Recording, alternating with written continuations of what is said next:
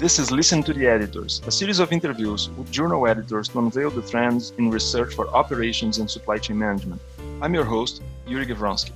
Today, we are interviewing one of the guest editors for the Journal of Operations Management special issue on COVID 19, Chris Voss. Um, before we start, um, would you would you mind presenting yourself to our listeners? Hello, Yuri. I'm delighted to be here. I'm, I'm Chris Voss. I'm uh, Emeritus Professor of Operations Management at London Business School, and I am Professor of Operations Management at Warwick Business School.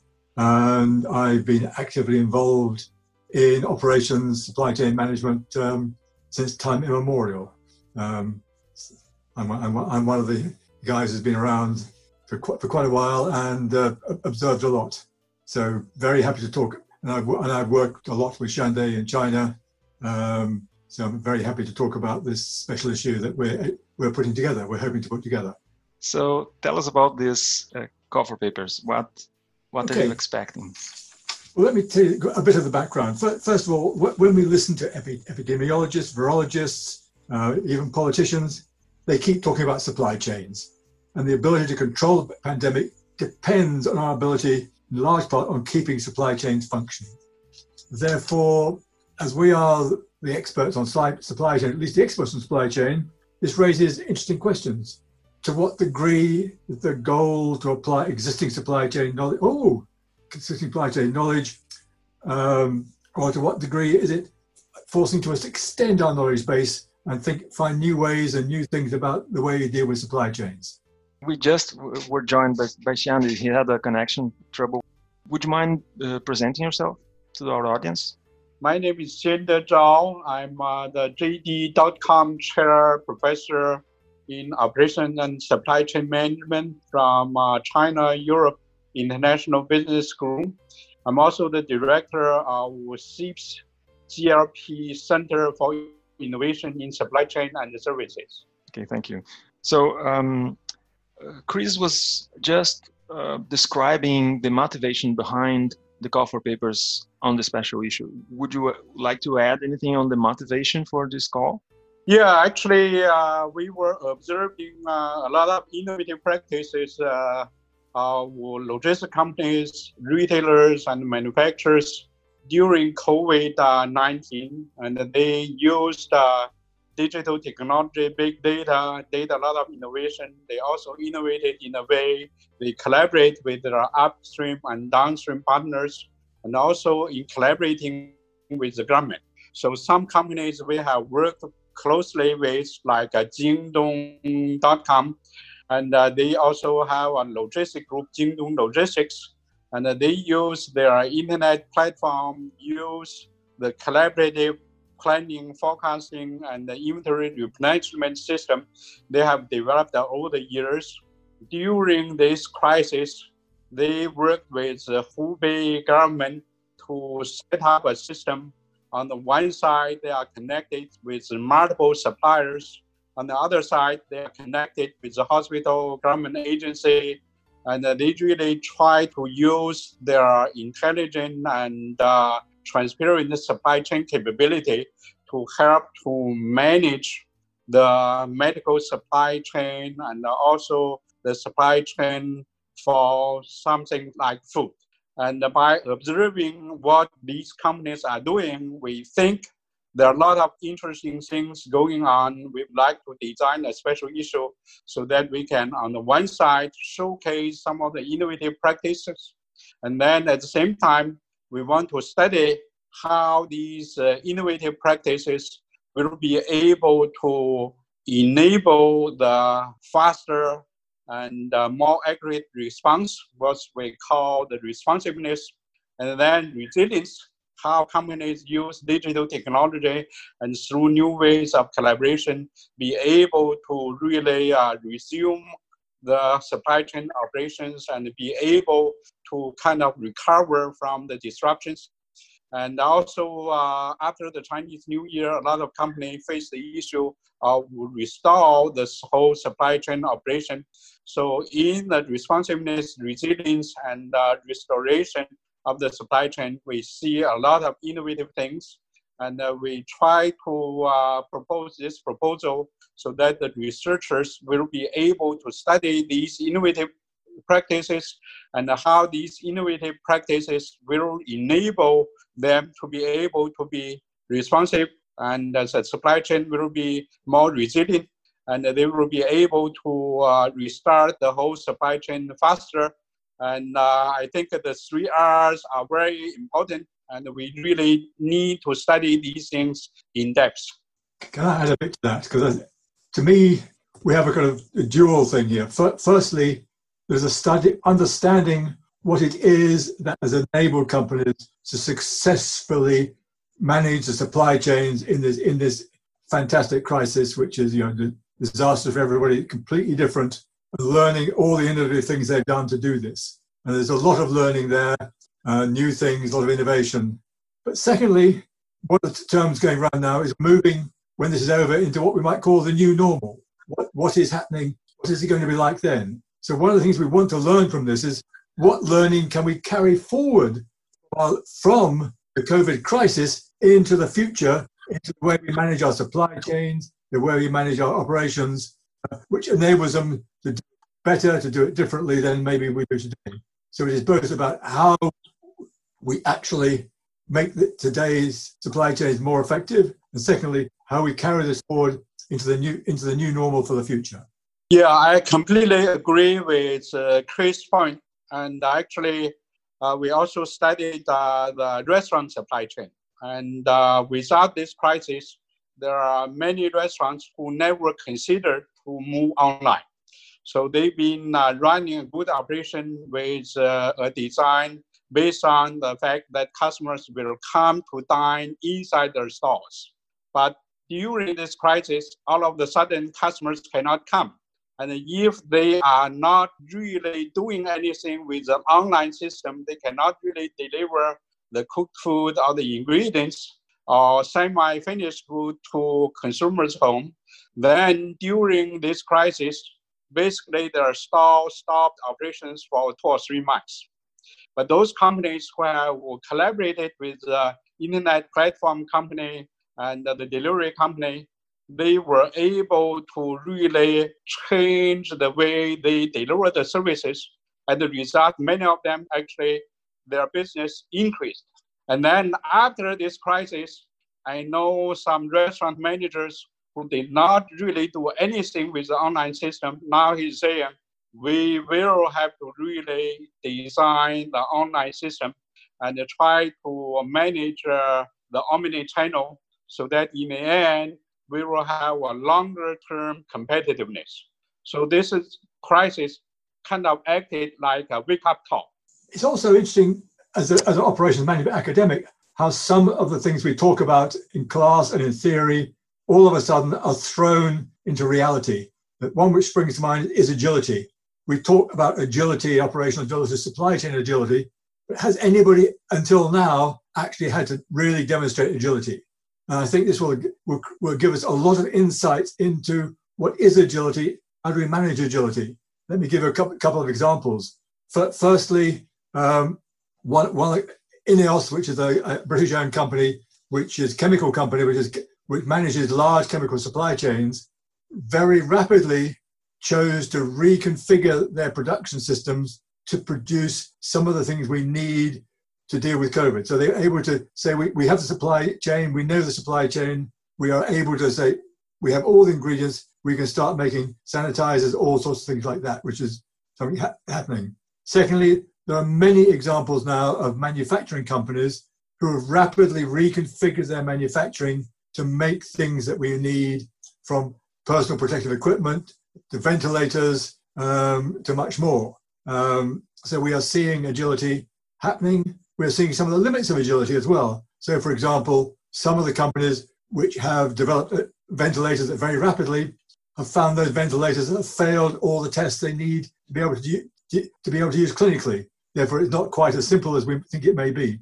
Therefore, I think we have a lot to learn about agility through studying what people have done both in manufacturing and in the supply chain.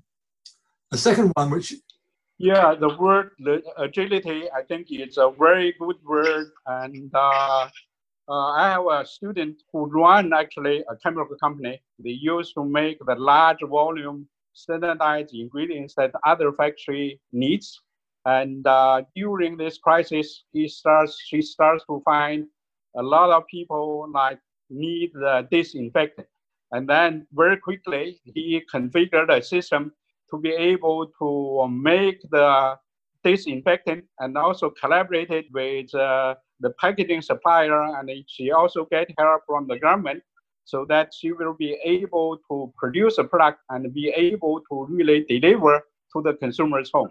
And uh, she really shared this experience with us and uh, she has been discussing with me how she can really change the supply chain and do more customization and has a faster speed of response. But during the normal time, she was talking about it and she was not able to do it. And during this crisis, she really put that idea into practice and she implemented the model, which is very good. And then another good example is a restaurant. And uh, actually, I have two examples of restaurant. The first one, after this crisis come, actually before the Chinese New Year, they stocked a lot of ingredients and uh, fresh seafood, etc., with the hope that customer will come to the store to really uh, dine in, and that's really a very high demand season. And uh, many restaurants actually uh, generate 20 or 15 percent of the revenue of the year during the seven or eight days uh, of the Chinese New Year.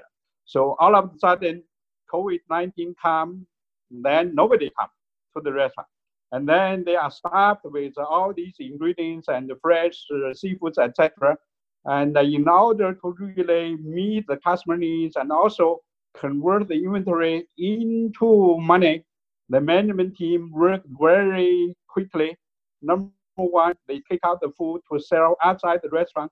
They sell the ingredient. Number two, they also build the internet platform to uh, take orders from the consumer at home. And this actually was aired uh, by CCTV uh, just recently. And that's a company which had a very fast response. And they changed the way they uh, produce the food, they deliver the food. And another company actually was not really so fast, and they were not internet ready at all. And then during the crisis, they could not do anything because no customer is coming. And then they take the time to get the people together to do three days of kind of strategic planning. And then they did uh, rethinking and then they designed a whole strategy to move into a model with online and offline. Another type of company that we observed is uh, those people who have wide international network. They use the internet platform to connect with the supplier. During this crisis, they did uh, really, really very well. Like they have a Cosmo plat- platform. They use uh, the digital technology and internet platform to not only manage their own supplier, their own supply chain, they also offer the solution to other companies, even in other industries like garment and the textile, machinery, and also uh, like um, mobile homes, etc. So due to their experience with managing supply chain in different industries, due to their capability of being able to connect to the upstream and downstream using digital technology. So during this crisis, their business really expanded very, very rapidly. Actually, the vice CEO of the group called me and said, Professor Zhao, can you recommend some good supply chain people to me? Look, my demand is increasing so fast. I really need good people to help me. Yes, one of the things, another area where I think interesting for study is is ramp up. Um, I've done some ramp ups in services, and in ramp ups, um, it's a real balance between ramping up very fast and ramping up too quickly. If you ramp up too quickly, then things fall apart, and you have to ramp down again.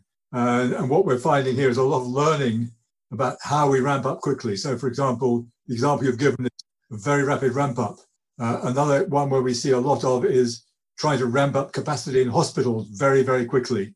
Um, and what, what do we learn? What have we learned about successes of ramping up hospital capacity very quickly? and what have we learned about the difficulties of, of ramping up hospital capacity very quickly to, to get, get, what we might call surge capacity. I think there's a lot of learning to go on then. So, for example, in China and in England, we have built new hospitals almost within a week. Um, uh, and we've learned a lot from that. But also, other areas where the, the ramp ups have been much more difficult, and having ramped up one aspect of capacity, you find you're missing other assets because you haven't really looked at the whole supply chain of what's necessary for the whole ramped up operation. So I think it's a very it's a very interesting area to study and to look at and, and to learn from. What would be the due date for this uh, call for papers? When you are expecting the papers to arrive? The, the, the due date is is in, in the call for papers, which is uh, January the 31st, 2021. So it's a very short due date. And this is deliberate on the part of the journal because what they want is us to focus on what's happening now because this is this hopefully this is a short term happening. And therefore we, we need to be very creative in our research method to be able to respond. We need to think how, how, how can we how, can we research something which is happening and won't happen again? Rather than kind of look at it in hindsight what can we do? Can we use the internet to research? Can, can, can we do uh, more in-depth single case studies? Um, the, you know the journal is is open to, to, to methods which maybe not quite as rigorous as otherwise would be, but we're looking, it's looking for empirically grounded research questions, um, which could be based, which then could have empirical data from interviews, from data, from all sorts of areas. Um, the challenge is how do we research effectively in a very short period of time? Um, and having done would you accept lit reviews? I don't think so, no no, not conceptual. And what about um, mathematical or computational uh, methods such as uh, analytical models or uh, simulations? Would you be willing to accept that as well? Not directly, no. This, the Journal of Operations Management is, is, an empirical is an empirical journal. Um, one thing which would be acceptable was that if you have if you have models and you use those models to predict and you test those predictions out in real life, and you find that, for example, you learn a lot about what is not happening, then managerially, then that will be acceptable. But just doing a math model, there are other journals which do the math models, great journals do the math models, management science, management. That's not the, not this particular journal. This is very much an empir- empirically based questions um, and with, empir- with empirics in our understanding of what actually happens. And not to say you can't have models, not to say that models aren't important, but you've got to go beyond the model because um, the model is predicting, um, and you and, and, you need to be one step ahead, saying this this model pr- predicted the spread of COVID. That's not good enough. You know, there's there's other there's pl- many plenty of places to publish that, and not Journal of Operations Management. Yeah, I think uh, mainly we are looking for empirical papers and uh, in terms of uh, the adoption of different type of empirical methodology I think uh, the most suitable one, the most popular one, I think is uh, case studies. And actually, uh, during this uh, COVID-19, I've been talking to multiple group of executives in different industries. And I think uh, maybe I just uh, cite some possible case studies. One is in the restaurant business, you can pick some company which are online ready and uh, then during uh, the crisis, they made the adjustment, just shifted from the offline demand to the online demand. And then there are also companies who are not online ready initially, but they really worked very hard to really change the way they do the business even during COVID-19. And there are some companies which really kind of will sit back and say, right now it's too late for me, but I really need to think and uh, I need to adjust my strategy for the future. There are also companies which did nothing. Okay, so I think this is a very good setting for you to be able to do action or intervention based research because uh, under this crisis you can see different kind of companies who have quite different strategies and then if you can use the real case document what happened to their sales what happened to their customer satisfaction and what happened to their employees. And uh, this type of case study will be able to discover a lot of things that we normally cannot really discover because we do not really have these type of dramatic changes in demand all the time. And we also do not have these type of dramatic disruptions all the time. I think case study is a very good one. And then on top of that, maybe on top of some uh, case study, you can also add in some surveys. So one issue actually we are examining is uh, during this COVID-19 crisis, you can see companies have quite different attitudes towards their suppliers. And uh, some companies say, since this is so difficult for you, and we are stronger for you, I'm going to uh, I'm going to pay my supplier sooner, and uh, I'm uh, going to offer help to you so that you can start, so that I will be able to use your parts raw material to start my factory. We see these type of examples. Are also opposite examples. Originally, I pay you in 30 days, now, literally, they say I pay you in 60 days or 90 days. And at the same time, I want to reduce your price by 30%. Okay, this is the true example. And then another thing is when we uh, selected our supplier, we had all type of metrics, but the most of the metrics that we use to measure our suppliers' performance is based on their capability. And some companies even developed very good data and uh, when the crisis comes, some of the capable suppliers are not willing to do extraordinary things to work with you, and then you do not get the supply. So we found maybe under this crisis, people will be able to discover maybe capability is not enough. And we see companies who really put in a lot of effort to develop a willingness to cooperate. And uh, even though some company also talk about these things uh, during the normal days, but during crisis, the willingness to be able to do extraordinary things becomes something very important. And another factor we discover is some companies actually, even during normal time, they have contingency planning. They have set up the organization, have cross-functional teams to deal with the special situation so under the special situation, the client has a specific request. And then that request get passed to the proper corporate level, and then that corporate level person or uh, office will be able to integrate uh, resources within multiple units. And then pretty soon, within hours, they assemble the resources from different units and they were able to address the customer's problem. But then some other organizations are much less ready. They are very efficient with using their standard process. When the crisis happens, they really do not know what to do. So with all these different cases, I can see a lot of rich case study can kind of discover many of the innovative things and how these innovative things will translate into responsiveness and resilience and other dimensions of performance in the supply chain. And another very interesting thing is, uh, let's say, in different countries, due to the difference in culture and also in the legal system in the government power, you may find the responses of the different companies are so different.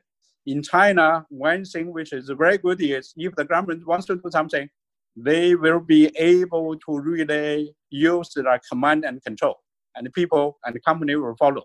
Okay, but the problem is when the government has not made the decision, the top leader hasn't made the decision, then nobody dare to do anything. Okay, so there are a lot of uh, cross-cultural differences in terms of how to handle crisis too. And another very interesting thing I heard is, uh, I think Chris mentioned uh, the ventilator the Chinese factory are producing them, but a lot of ventilators get sold through middlemen. And then I heard in the UK, my friend told me, since there is a perceived shortage, a lot of middlemen actually jump up the price. And uh, actually, some middlemen hide the supply. They do not want to sell it. They store that there in order to increase price. So they are all very interesting things to study. There's another version of that, which is a lot of the stuff which has been produced very quickly is substandard. So a, a very large number of, of, of, gowns brought in from China were tested and, and were all substandard and had to be scrapped because people middle people producing them very quickly without to try and get them out, to make money and get to the market very quickly. So there is an interesting there's an interesting trade-off here between quality and speed. Uh, okay, it's speeding up, but somewhere, somewhere along the line, there's examples of it working very well. Somewhere along the lines, there are examples of working very badly. And I think we need to learn from the mistakes as well as the successes, as, as with the pricing. Um, just take moving slightly sideways. Yeah. Actually, Chris, you have a very good point. But on this point, on this side of the world, I also heard about uh, other stories, which is especially the European company, European countries, not companies. They had set up their quality standard years ago based on the old situation. And then some of the company in China are saying actually our new innovative design actually has been proven to work very well in China. But that does not face into the old quality standards set by the UK or the US. So there are these type of things happening too. Absolutely. It may, it may be one side there's no right answer on this one. You may, it's kind of it's an interesting question on, on this. Um, just carrying on on the methodology things as well. Another route for methodologies is actually use, using data, large amounts of data. Um, for example, one of the areas of study of interest is bullwhip effects. Um, we're seeing a lot of examples of, of effects, simple ones like like hoarding. Um, right? So you know, someone was asked whether they were hoarding. He said, "I'm not hoarding. I'm, I'm just I'm just stocking up so I get ahead of all the other all the people who, who are going to hoard. Um, but the bullwhip effects, uh, uh, uh, all of a sudden we have a, a, great example of bullwhip effects. How do we manage bullwhip effects in a very uncertain environment? What data do we have on the way it's handled? And a lot of the, can we get? A, is there a lot of data out there which helps us understand the nature of the bullwhip effect and maybe help us rethink how we manage bullwhip effects um, in, in a very uncertain environment. Uh, on the, this topic, the trade-off between speed and quality, uh, how are we expecting to overcome this well-known trade-off in the call or the special issue itself? I mean, we are talking here of a due date for submission of a January 21st next year. Uh, that would be probably, if we're lucky, maybe three months between back and forth uh, conversations with the reviewers and all that. Then we are publishing, I don't know, May, April next year, this special issue. Um, uh, hold on, I've got the date here. No, it's going to be September next year. So the first, the first by by April.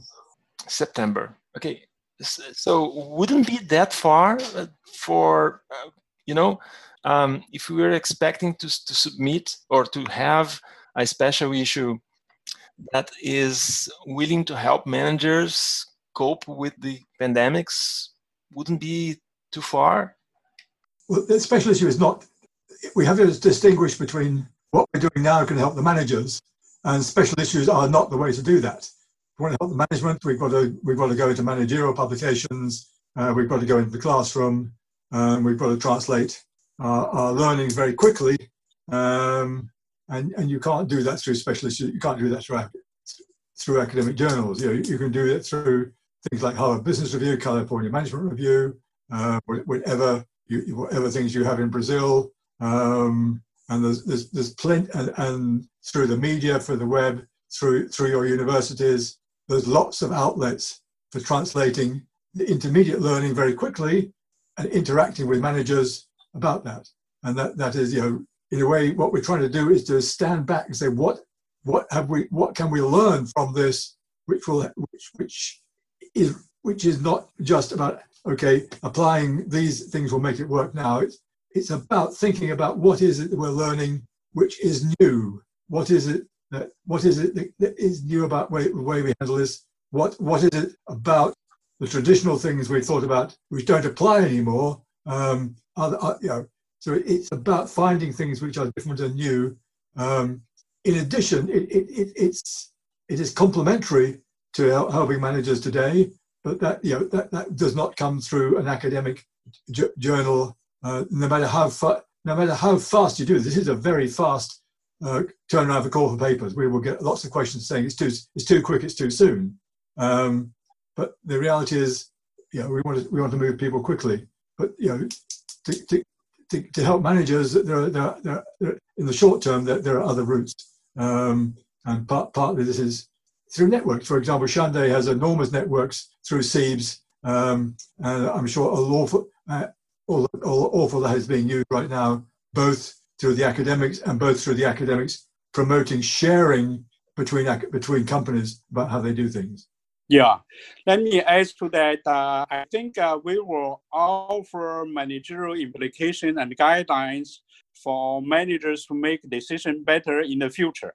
But our fast issue certainly will not be fast enough to be able to offer the guideline for them to do things better, maybe within the next three or four months. But uh, the way that uh, my research team works is uh, on the one side, actually even uh, before uh, this special issue, uh, facing the COVID-19 and the supply chain challenges, we have been studying how different companies using digital technology, using big data to improve responsiveness and resilience. And we are trying to write a paper for the PALM special issue.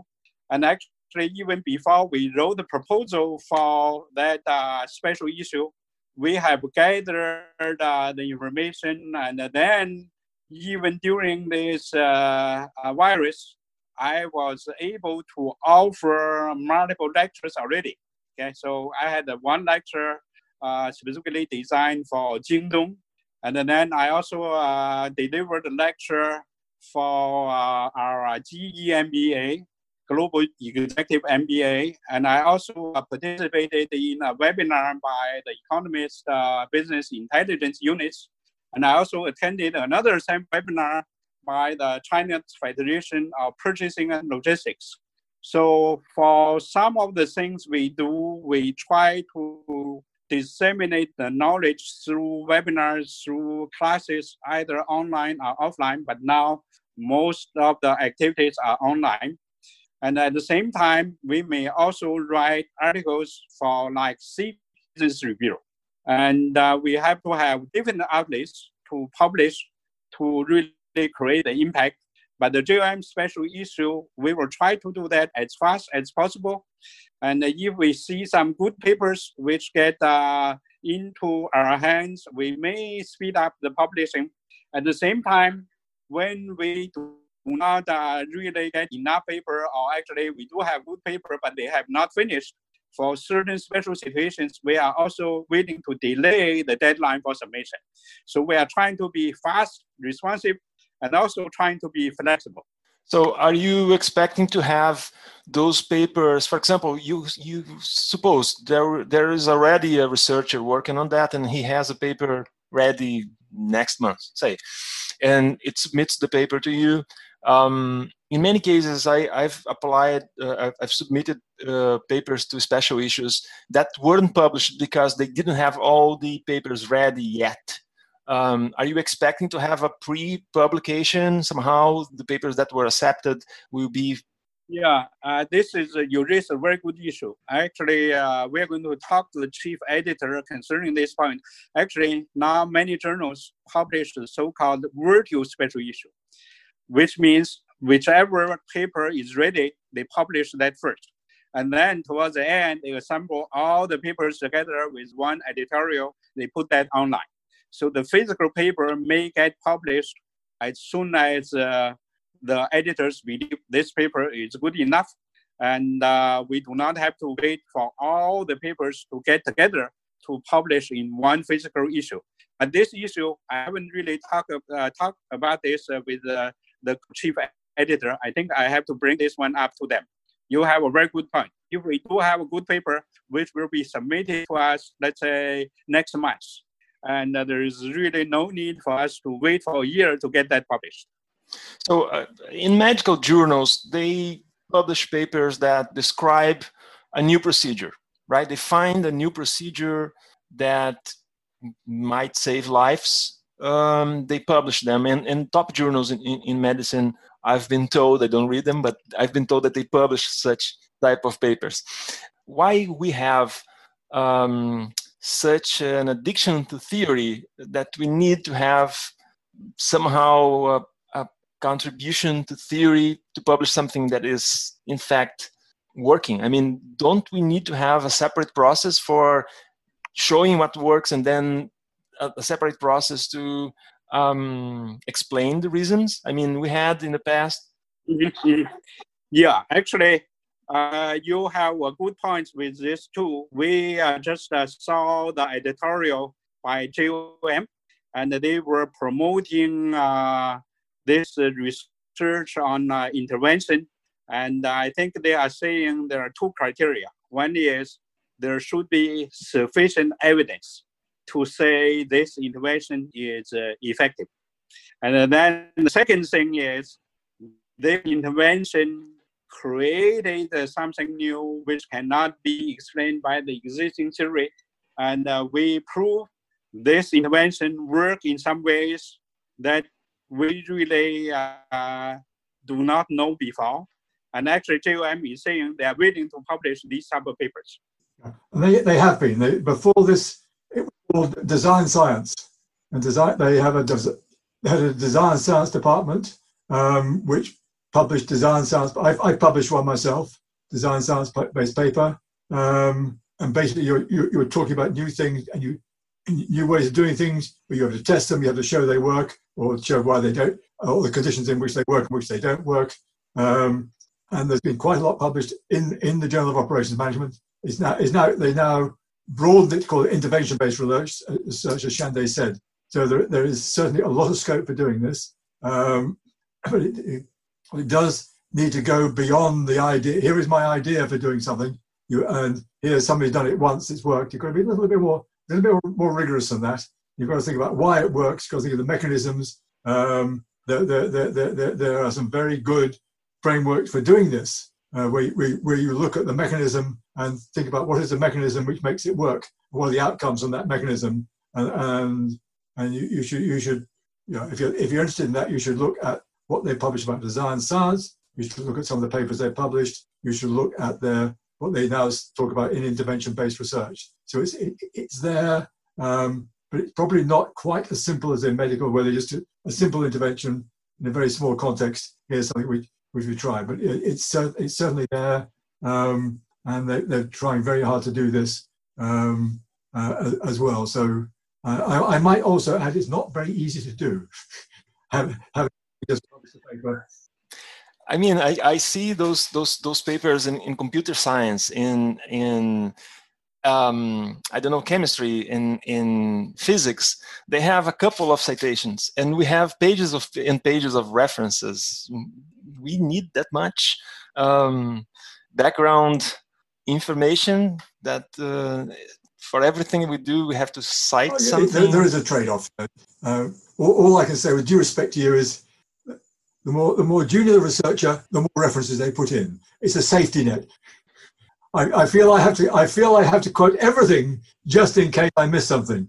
Uh, whereas you get older um, you, you cut back and say okay let's let's let's try and keep the ones which really matter. You probably do, you probably over a bit uh, because you you know out there there are referees who, who, get who get fussy about missing references, but um, you're, you're right. You, have got to, you've got to get make some balance, which is right for you. I, I, I agree fully. Most times you have far too many references, um, far, far, far, far too much in there. Yeah, and computer, computer science is probably the area where design science has been used most and most effectively.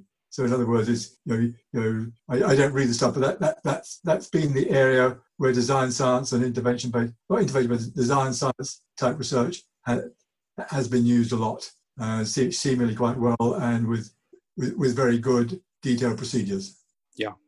So we are really looking for interesting papers that will really address the challenge related to COVID-19 and uh, we are not really confined to any type of theory, but uh, we need to have interesting findings, which will really uh, kind of either say some of the existing methods, uh, existing theory does not work, or I've discovered a new theory. And if you do not have a clear theory, but uh, you just uh, present enough evidence saying the existing approach doesn't work, now under this situation, there is a new interesting approach. I have sufficient evidence which says this works much better than the conventional wisdom. I think we are waiting to publish these type of papers as long as you present sufficiently strong evidence. Okay, thanks. Uh, what, what would be your final message, Chris? I think I think make it interesting. There's going to be a lot of papers. Everybody is rushing in to write about COVID right now, uh, with, without doubt. Every journal is called for special issues. Everybody wants to publish. You've got to make a real contribution, something something which is interesting, something which is probably you wouldn't think of beforehand, something which may be counterintuitive, something which says, okay, we're going to change the way we do things in the future. Uh, all, all, of these things I think I will be looking for. I look, I look forward very much to reading the papers that come forward. I'm looking forward to really, a lot of really interesting papers. Yeah, yeah. Maybe let me add uh, to uh, what Chris uh, has said. I think we are very much looking for good paper grounded by innovative practices. We are more interested in knowing what are some of the innovative things that have been kind of implemented. And then from these innovative practice, what, what is the result in terms of supply chain capabilities, in terms of business performance, in terms of being able to really save lives. And uh, then we also want people to think uh, deeper why these innovative practices, these new approaches really work. And hopefully, by looking at these papers, we will be able to think about new theories, new methodology, so that our field will be able to contribute more to the society. Thank you very much. I wish you luck in, in, in this endeavor. Good. Thank you. Bye bye. Thank you.